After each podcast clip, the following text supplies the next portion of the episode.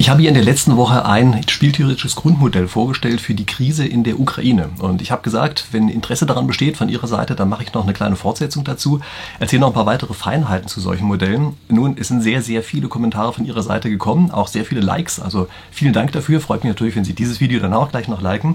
Aber jedenfalls sind sehr viele Sachen gekommen und ich möchte einfach mal so ein paar von den Dingen in diesem Video hier aufgreifen und über die einfach nochmal kurz sprechen, was man da an Modellerweiterungen machen kann gegenüber diesem Basismodell von letzter Woche. Und zwar geht es da insbesondere um zwei Sachen, die ich jetzt diesmal reinbringen will, in den Kommentaren eben sehr, sehr oft angesprochen worden sind. Nämlich das eine: Man sollte dieses Spiel in der Ukraine nicht etwa isoliert betrachten, sondern man muss das natürlich im Gesamtkontext sehen. Und da wird insbesondere immer wieder genannt, dass es ja eigentlich um Taiwan geht. Also eigentlich geht es um China und Taiwan.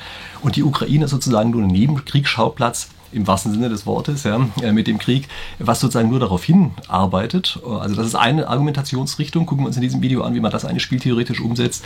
Und das andere ist, es ist eigentlich ähm, sozusagen die Rationalität, die verlangt wird, ist zu viel und man müsste eigentlich auch sich ein paar Sachen angucken, die eben nicht mit der vollständigen Rationalität erklärbar sind, sozusagen, wo einer von den beiden Seiten auch irgendwelche Fehler macht.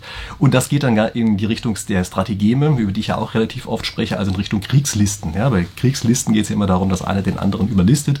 Das heißt also, einer kann da nicht vollständig rational gewesen sein. Okay, also diese beiden Sachen will ich hier einfach mal noch ansprechen, jetzt in dieser Woche als spieltheoretisches Modell zu der Ukraine-Krise. Ich greife dafür das Modell von letzter Woche auf, aber machen Sie sich keine Sorgen. Für den Fall, dass Sie das andere Video nicht gesehen haben, können Sie es natürlich gerne nachholen. Ich verlinke Ihnen das hier in der Videobeschreibung und auch als Endkarte zu diesem Video. Aber Sie brauchen das andere Video nicht, um dieses hier zu verstehen. Und übrigens auch andersherum, wenn Sie das andere schon gesehen haben, Sie werden sich bestimmt nicht langweilen, weil ich hier im Wesentlichen einfach Ergänzungen anbringe zu dem Modell von vorher, die aber wie gesagt auch standalone sozusagen verstehbar sind. So, und für den Fall, dass Sie solche Dinge überhaupt interessieren, dann ist natürlich sowieso immer eine gute Idee, meinen Kanal zu abonnieren, denn ich mache jede Woche eine Spiel theoretische Analyse und ich hoffe, dass die auch normalerweise in irgendeiner Form spannend sind. Also wie gesagt, bleiben Sie am Ball, abonnieren Sie meinen Kanal und liken Sie und kommentieren Sie meine Videos nach Herzenslust. Jetzt gehe ich nochmal ganz kurz ein auf die Grundidee von dem Video, was ich letzte Woche eigentlich gemacht habe zu der Ukraine-Krise. Also was ist sozusagen in dem spieltheoretischen Modell, was die Situation beschreibt, was ist dort eigentlich die, sozusagen die Grundaussage von dieser, von dieser Modellierung? Und die Grundaussage ist, dass sie im Grunde genommen eine Abfolge von Zügen haben und der Westen anfangs androht, er werde in irgendeiner Form zurückschlagen für den Fall, dass Russland irgendwas Böses macht, also militärisch, ja, einmarschiert in der Ukraine.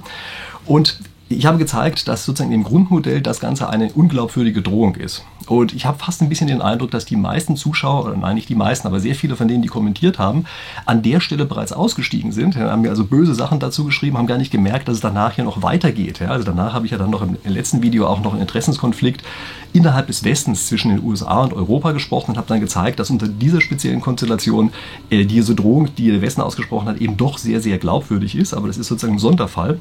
Belassen wir es hier einfach mal bei dem Grundmodell.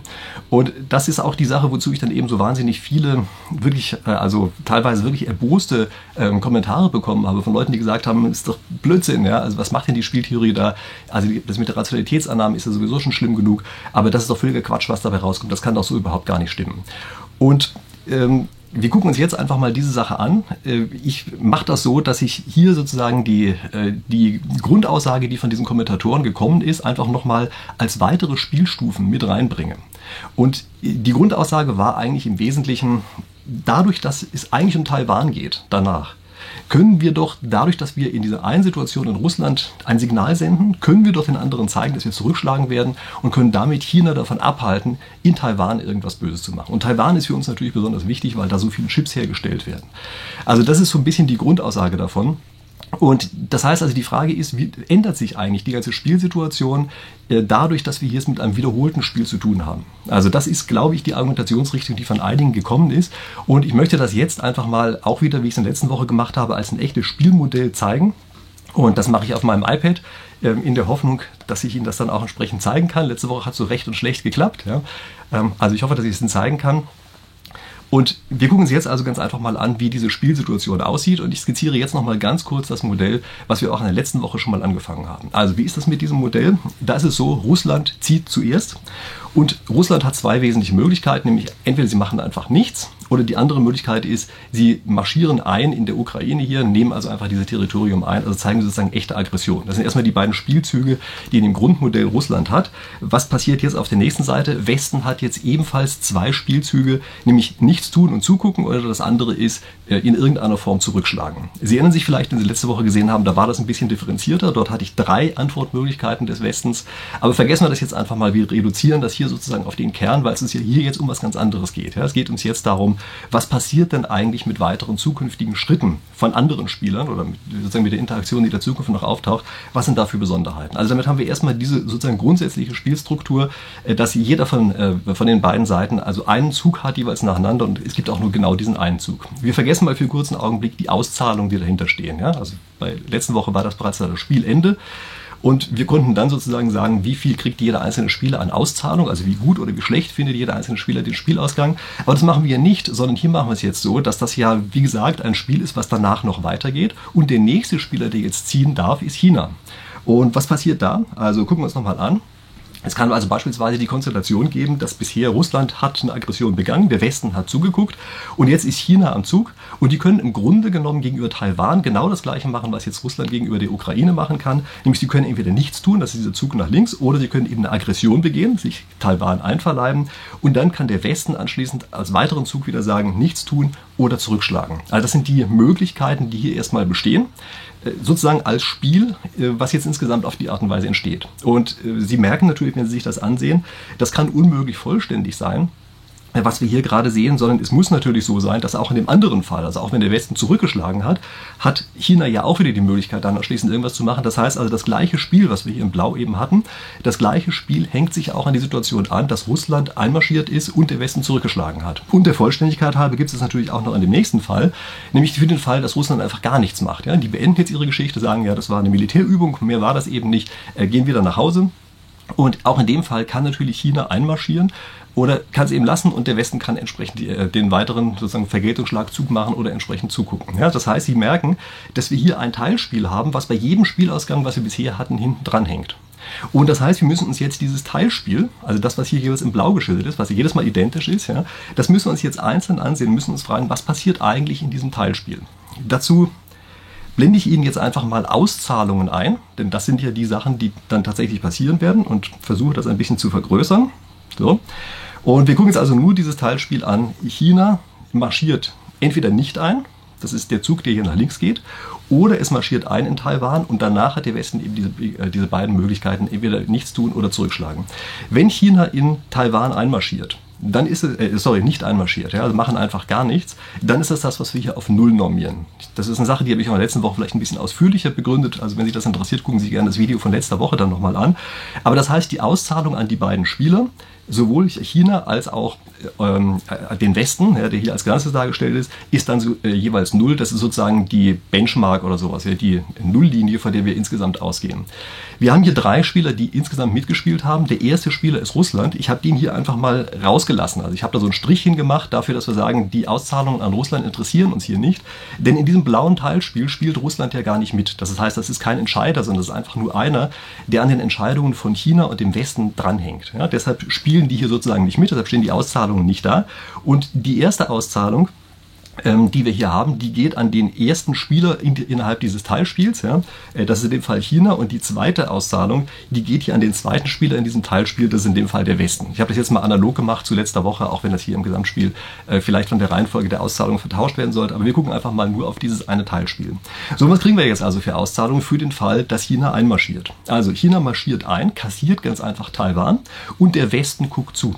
Was haben wir jetzt für Auszahlungen? Nun, jetzt ist es so, dass es für China diese Sache relativ gut aussieht. Also das ist eigentlich das schönste Ergebnis, was die sich vorstellen können. Die kriegen jetzt eine plus neun. Wie gesagt, sie stören sich nicht an der absoluten Höhe, ja, dieser Auszahlung. Das plus neun heißt ja einfach nur, das finden die ziemlich gut. Und der Westen findet das ziemlich schlecht. Ich habe bei der Ukraine, in der letzten Woche habe ich dahin geschrieben, der Westen bewertet das mit minus eins, wenn in die Ukraine einmarschiert wird. Hier schreibe ich jetzt hin minus fünf. Damit will ich ausdrücken, dass Taiwan für den Westen wesentlich wichtiger ist, als die Ukraine ist. Ja, das liegt daran, dass eben unter anderem diese Chip-Produktion ist, auch noch eine ganze Menge anderer Produktionen. Ah, das heißt, es wäre für den Westen schon unangenehm, wenn jetzt auf einmal Taiwan gar nicht mehr als selbstständige Einheit bestehen würde. Deshalb ist da die Auszahlung relativ stark negativ. Was passiert für den anderen Fall?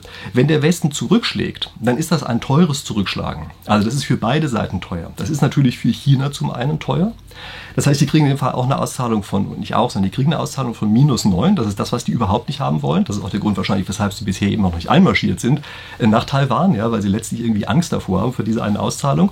Also das heißt, das ist diese minus neun, die äh, Taiwan hier kriegt. Das heißt, die finden das so richtig mies. Und das ist aber auch für den Westen teuer, ja? Denn jetzt sind ja mehrere Sachen da. Jetzt haben sie zum einen Taiwan nicht mehr als äh, eigenständige Einheit oder vielleicht sind die Fabriken sogar zerstört und solche Sachen. Und äh, zum anderen gibt es vielleicht sogar in irgendeiner Form einen offenen Krieg. Also das heißt, das ist nicht das, was man hier jetzt tatsächlich aus Sicht des Westens ähm, gut finden kann. Und infolgedessen haben wir hier diese Konstellation, dass eben das Zurückschlagen des Westens danach für beide Seiten zu einer sehr negativen Auszahlung führt. Jetzt lösen wir mal dieses Spiel. Also wir gucken uns an, wie verhält man sich ganz einfach in einer solchen Situation, immer unter der Annahme, dass man ein rationaler Spieler ist. Klar, das ist immer die Nebenbedingung, die wir hier haben.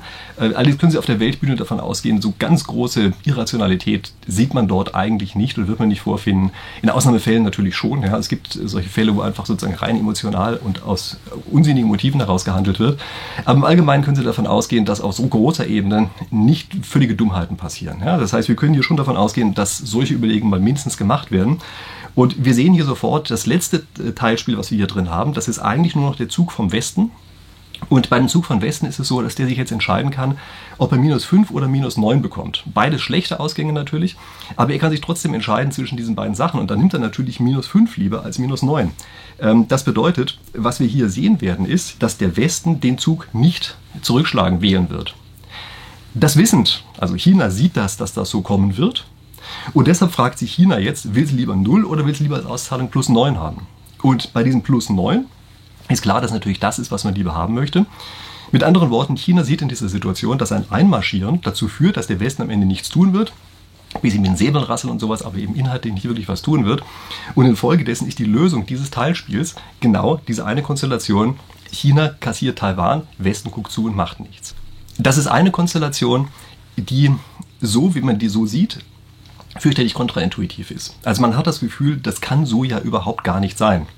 Ja, dass ähm, das sozusagen die einzige Reaktion des Westens ist. Aber wir gucken uns jetzt mal noch erst eine andere Sache an. Und ähm, das ist im Grunde genommen fast noch viel schlimmer und sozusagen noch kontraintuitiver.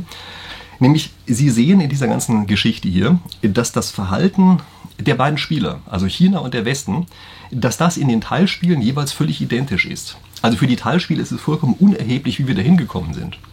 Und infolgedessen ist es auch in den beiden anderen Teilen, die hier auftreten können. Also Russland zum Beispiel hat sich bereits ähm, die Ukraine geschnappt, der Westen hat zugesehen, haben wir genau das gleiche Teilspiel mit genau den gleichen strategischen Möglichkeiten. Und Sie merken, ich habe Ihnen ja das Spiel, was ich hier gerade äh, skizziert habe, dieses eine Teilspiel, das habe ich ja gemacht für den Fall, dass Russland einmarschiert ist in der Ukraine und der Westen zurückgeschlagen hat. Und Sie sehen, obwohl wir auf dem Weg dorthin gekommen sind, ist das für China vollkommen bedeutungslos. Für China ist das vollkommen Ähm, irrelevant, auf welche Weise wir in dieses blaue Teilspiel drei gekommen sind. Die sehen einfach nur die Konstellationen nach vorne und die sehen, gegeben die Zugmöglichkeiten, die der Westen dann noch hat, ist es rational, nicht zurückzuschlagen und es ist dann auf die Art und Weise rational, dort einzumarschieren. Und ich weiß, das ist eine Sache, das ist auch sozusagen emotional schwer verdaulich und das ist auch eine Geschichte, die in der Spieltheorie seit Ewigkeiten diskutiert wird. Ja? Also es gibt nämlich eine andere Argumentation, neben der, die ich Ihnen hier gerade gezeigt habe, die letztlich genau das Gegenteil sagt. Und diese andere Argumentation, die sagt uns unser gesunder Menschenverstand. Unser gesunder Menschenverstand sagt uns nämlich, wir bauen am Anfang eine Reputation auf und diese Reputation lautet, wir schlagen zurück, wenn irgendwo einmarschiert wird. Und weil wir auf die Art und Weise der anderen Seite dieses Zeichen senden, deshalb glauben die, dass wir es auch in dem einen Fall tun werden. Das ist etwas, was im Alltagsleben, sagen wir mal, ein wahrscheinliches Verhalten ist. Insbesondere dann, wenn es um lange Zeithorizonte geht. Also stellen Sie sich mal vor, Sie haben noch ganz, ganz viele solcher Spiele vor sich. Dann ist es relativ wahrscheinlich, dass tatsächlich ein solcher Reputationsaufbau in der echten Welt funktionieren wird. Vollständig rational ist er nicht. Also das, was ich Ihnen eben gezeigt habe mit diesem Teilspiel, dass wir von hinten her anfangen und von hinten her durcharbeiten, nennt man Rückwärtsinduktion übrigens, das ist eine Argumentation, die gilt immer, wenn Sie ein endlich wiederholtes Spiel haben. Aber bei Menschen ist es so, dass wenn wir eine lange, eine lange Zeit nach vorne noch haben, selbst dann, wenn diese Zeit endlich ist, also wir zum Beispiel wissen, es sind nur zehn oder zwanzig Schritte, die dann noch genau kommen, selbst dann ist es so, dass wir so tun, als wäre das sozusagen unendlich lang. Und bei einer unendlichen Wiederholung auf einmal, da verhalten wir uns anders, da wollen wir eine Reputation aufbauen und wollen mit Hilfe dieser Reputation andere davon abschrecken, genau so etwas zu tun. Also wenn wir jetzt in der Situation von dem Besten drin ist. Ja? Und damit kommen wir genau zu einer Modellierungsform, die hier oft verwendet wird. Das ist auch eine Sache, die ebenfalls in den Kommentaren zu dem anderen Video oft zu lesen war. Nämlich das heißt, das ist ja eine, eine ongoing Situation. Ja? Das geht hier ewig fort. Das hat überhaupt gar kein Ende. Und weil das kein Ende hat, deshalb können wir auch nicht mit diesem Rückwärts, äh, Rückwärtsinduktionsargument arbeiten. Also das ist eine Geschichte, die dort gesagt wird, und das stimmt auch. Also es ist vollkommen korrekt, dass wenn Sie einen unendlichen Zeithorizont haben, dass Sie in dieser einen Situation dann tatsächlich auch eine Begründung dafür haben, dass die Reputation aufgebaut wird und durch diese aufgebaute Reputation die andere Seite davon abgehalten wird, etwas zu tun. Noch besser, also ich sollte vielleicht dazu sagen, dass, in die, dass eine solche Situation natürlich sozusagen immer ein bisschen artifiziell ist. Ja? Also Sie müssen davon ausgehen, dass Sie eben diesen unendlichen Zeithorizont haben, und wenn wir ganz ehrlich sind, können wir auch ganz andere Verhaltensweise auf die Art und Weise rechtfertigen. Ja? Also es wird oft so getan, als wäre nur der Reputationsaufbau dieser einen Richtung das Einzige, was hier tatsächlich rational zu rechtfertigen ist, wenn wir einen unendlichen Zeithorizont haben, aber das ist nicht richtig. Es gibt auch andere Verhaltensweisen, die ebenfalls vollkommen rational wären, ja? Also wo man eben nicht eine solche Reputation aufbaut, aber das einfach nur in Klammern dazu. Was ist das Überzeugendere? Das ist das, wo ich gerade angesetzt habe, darüber zu sprechen. Das überzeugendere Abschreckungsverhalten, das ist, dass man tatsächlich ein Eigeninteresse daran hat, am Ende zurückzuschlagen. Also das ist auch das, was ich im letzten Video halt relativ ausführlich gesagt habe. Da habe ich gesagt, Vorsicht, die U S A haben hier ein Eigeninteresse daran, dass am Ende tatsächlich mal mindestens Sanktionen verhängt werden, vielleicht sogar ein Krieg in der Ukraine geführt wird. Und weil die ein Eigeninteresse daran haben, ist diese Drohung, die da drin steckt, also das, was wir hier als dieses blaue Teilspiel haben, die Drohung, die da gegenüber der Ukraine drin steckt, die ist dort völlig glaubwürdig aus Sicht der U S A. Und deshalb wird Russland auch nicht dort, gar nicht erst versuchen, dort einzumarschieren. Ja? Also das ist die Argumentation, die ich letztes Mal hatte, und das ist auch das, was man hier eigentlich sozusagen als das Wichtigste äh, sich mitnehmen sollte. Ja, das mit dieser ewigen Wiederholung, das ist natürlich eine Sache mit dem Reputationsaufbau. Aber viel besser ist es, wenn in der einen Situation klar ist, es gibt irgendetwas, was den einzelnen Spieler, den Westen in dem Fall, dazu bringt, tatsächlich aus Eigeninteresse zurückzuschlagen. Ja, also dass in diesem Spielbaum, den wir hier haben, der letzte Zug des Westens nicht mit einem Nachteil verbunden ist, wenn er zurückschlägt, sondern im Gegenteil, wenn dort ein entscheidender Spieler einen Vorteil drin hat, indem er zurückschlägt. Jetzt habe ich Ihnen schon gesagt, dass in dieser Situation ähm, im Grunde genommen wir im Augenblick in der Ukraine drin sind. Das ist das, was ich letzte Woche in dem Video gemacht habe. Und dann taucht natürlich sofort die Frage auf, ja, was macht denn der Putin dann eigentlich? Also was ist denn das, was der jetzt gerade in dieser einen Situation hier macht? Warum macht er denn solche Dinge, wenn er genau sieht, dass er keinen, keinen Erfolg damit haben wird? Dass also der Westen tatsächlich in diesem Fall zurückschlagen wird, weil er ein Eigeninteresse daran hat, genau das zu tun. Und damit kommen wir jetzt in die Welt rein der sozusagen strategischen Fehler. Ja? Das sind die Strategeme, also Kriegslisten, von denen ich auch hier häufig spreche. Bei Kriegslisten ist es im Gegensatz zu der Rationaltheorie, die wir eben hatten, immer so, dass eben tatsächlich eine Seite einen Fehler macht und die andere Seite, oder zumindest potenziell einen Fehler macht, und die andere Seite versucht, diesen Fehler in irgendeiner Form auszunutzen. Ja, das ist immer die Geschichte bei Listen. Und wir gucken uns jetzt ganz einfach mal an, was es für Möglichkeiten gibt, wie man hier durch solche Kriegslisten die Situation vielleicht einfach nochmal beschreiben kann, in der wir uns jetzt hier gerade befinden. Ja, also was passiert da eigentlich gerade in der Ukraine-Situation? Nicht jetzt in Taiwan, ja, sondern in der Ukraine-Situation. Und da ist eine Frage, die man sich natürlich immer stellen muss, die ich eben gesagt habe, ja, wenn doch Russland genau weiß, dass sie am Ende einen Rückzieher machen werden, und da spricht wirklich sehr, sehr viel dafür, dass sie das tun werden, das ist also sehr unwahrscheinlich aus meiner Sicht, dass tatsächlich in der Ukraine einmarschiert wird, ähm, wieso machen die dann sowas? Und das ist eine Geschichte, die Sie in Strategien sehr oft beobachten können. Sie können beobachten, dass dort einzelne Spieler sich als sehr stark darstellen wollen, obwohl sie es eigentlich gar nicht sind. Also ich weiß nicht, ob Sie diesen Film kennen, das ist ein sehr klassischer Film, Rommel, der Wüstenfuchs. Ja? Also das geht um diesen General, Feldmarschall oder was immer sein Diensttragen war, ähm, der in der Wüste die anderen, die Alliierten sehr lange hingehalten hat, obwohl er eigentlich keine wirkliche Kampfstärke mehr hatte, indem er beispielsweise nachts wie ein blöder Truppenbewegungen vorgetäuscht hat, ja? Und mit den paar Fahrzeugen, die er noch hatte, immer Spuren in der, äh, im Sand gelegt hat und sowas, damit es so aussah, als hätten die unglaubliche Schlagkraft, die sie in Wahrheit überhaupt gar nicht mehr hatten. Und das kann natürlich sein, dass das tatsächlich von Russland im Augenblick auch beabsichtigt ist. Also es kann sein, dass die einfach jetzt nur große Truppenbewegungen machen und sowas, damit das Ganze ohne, also wie wild aufgebauscht wird von der anderen Seite, damit es auch so aussieht, als wäre es wahnsinnig stark, damit man eben, wie gesagt, von außen her das Gefühl hat, ähm, Russland wäre viel, viel stärker militärisch, als sie eigentlich sind. Und also beispielsweise, um die NATO-Osterweiterung weiterhin äh, zu verhindern. Ja. Sie könnten das sozusagen militärisch gar nicht wirklich verhindern, aber sie versuchen auf die Art und Weise eben eine Kampfstärke vorzutäuschen, äh, dass sie das doch können. Also das ist ein durchaus nicht, äh, sagen wir mal, völlig von der Hand zu weisendes Szenario, dass es hier um nichts anderes geht, als einfach nur darum, die eigene Stärke viel stärker aussehen zu lassen, als sie wirklich ist. Es gibt aber noch eine andere äh, Geschichte, die dahinter steht, und das ist so, bei Strategien müssen Sie wissen, das ist manchmal so ein bisschen der Übergang zu Verschwörungstheorien. Ja. Also das muss einem schon klar sein, dass da der Übergang so ein bisschen fließend ist, weil man nie so ganz genau weiß, bis zu welcher Denktiefe versucht eigentlich der eine den anderen zu überlisten. Ja? Aber wir gucken uns das nochmal an. Also eine Theorie, die hier auch öfter genannt wird, ist, dass es heißt, ja, die U S A wollen eigentlich Putin zu unüberlegten Handeln bringen. Also die, die Idee dahinter ist folgende. Eigentlich hat die U S A ein Interesse daran, Sanktionen zu verhängen. Die wollen nämlich Nord Stream, diese Pipeline, verhindern. Und um das zu erreichen, versuchen sie, Putin in eine Situation zu bringen, so dass sie selber Sanktionen verhängen können. Also Sie merken, ein paar Mal um die Ecke gedacht sozusagen. Und wie macht man das jetzt? Das machen sie dadurch, dass sie so tun, als hätte Putin irgendetwas machen wollen. Und damit er dann vor seinen eigenen Leuten nicht als Schwächling dasteht, muss er auch irgendwas machen.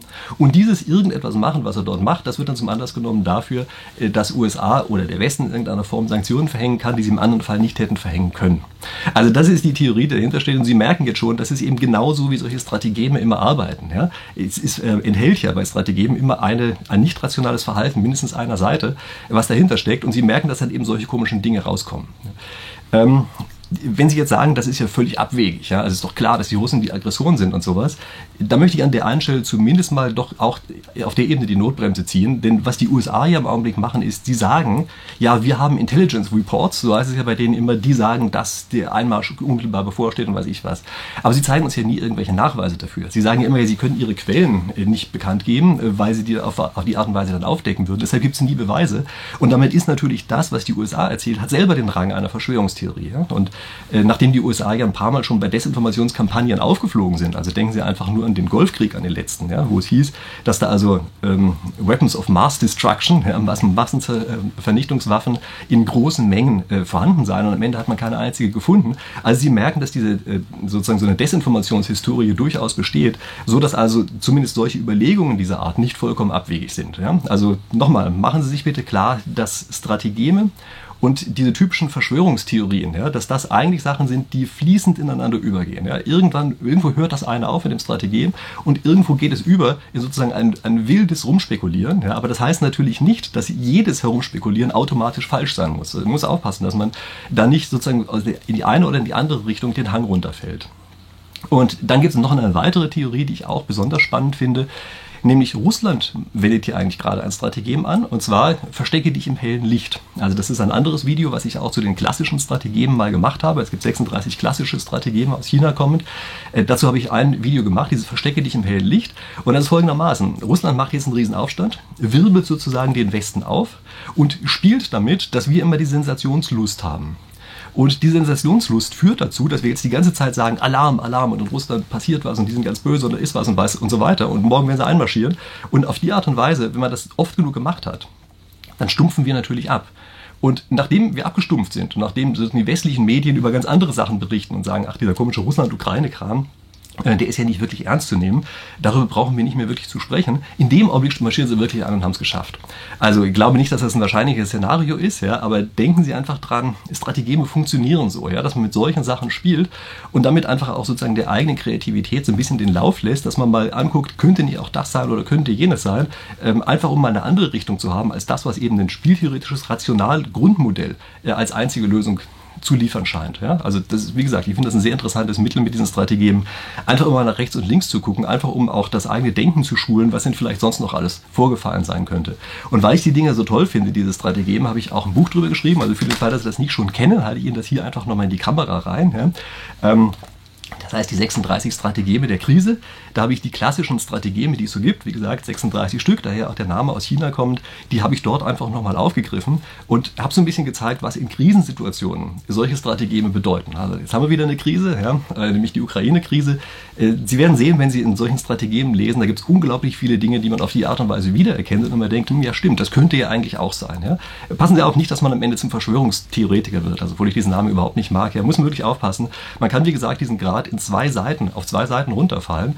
Nichtsdestotrotz lohnt es sich, glaube ich, einfach sozusagen das eigene strategische Denken zu schulen, um dann im nächsten Schritt sich auch wieder zu fragen, okay, prima, und was ist das jetzt eigentlich als spieltheoretisches Modell, wenn man das modellieren wollte? Wie müsste man eigentlich diese Situation darstellen? Ich glaube, den letzten Schritt muss man schon noch gehen, aber das habe ich jetzt hier nicht gemacht, sondern ich habe Ihnen diese Strategie mal einfach nur mal als Idee geschildert, dass Sie sehen, ist, Spieltheorie muss sich eben nicht darauf beschränken, sozusagen diese eine Ebene nur zu haben, der, des einfachen Grundmodells, sondern da gibt es auch noch ganz andere Sachen, die man hinten dranhängen kann. Schön und gut, wenn Sie das interessiert hat, dann abonnieren Sie gerne meinen Kanal, wenn Sie es nicht schon getan haben. Sie wollen sich natürlich immer informieren über solche Sachen. Sie kriegen dann also jede Woche ein tolles Video aus diesem Bereich. Kommentieren Sie das gerne. Also ich habe die Kommentare jetzt von letzter Woche wirklich genossen. Ja, merken Sie daran, dass ich jetzt hier gleich noch ein paar rausgegriffen habe, darüber auch mal ein Video gemacht habe. Also bringen Sie mir gerne diese Kommentare. Ich finde das super spannend, aber ich verspreche Ihnen, nächste Woche mache ich erstmal was anderes. Da werde ich, also man soll die nie sagen, ja, mit großer Wahrscheinlichkeit spreche ich dann nicht über die Ukraine, sondern über irgendwas anderes. Und ich freue mich darauf, dass wir uns dann wiedersehen, wenn Sie dranbleiben. Und bis dahin.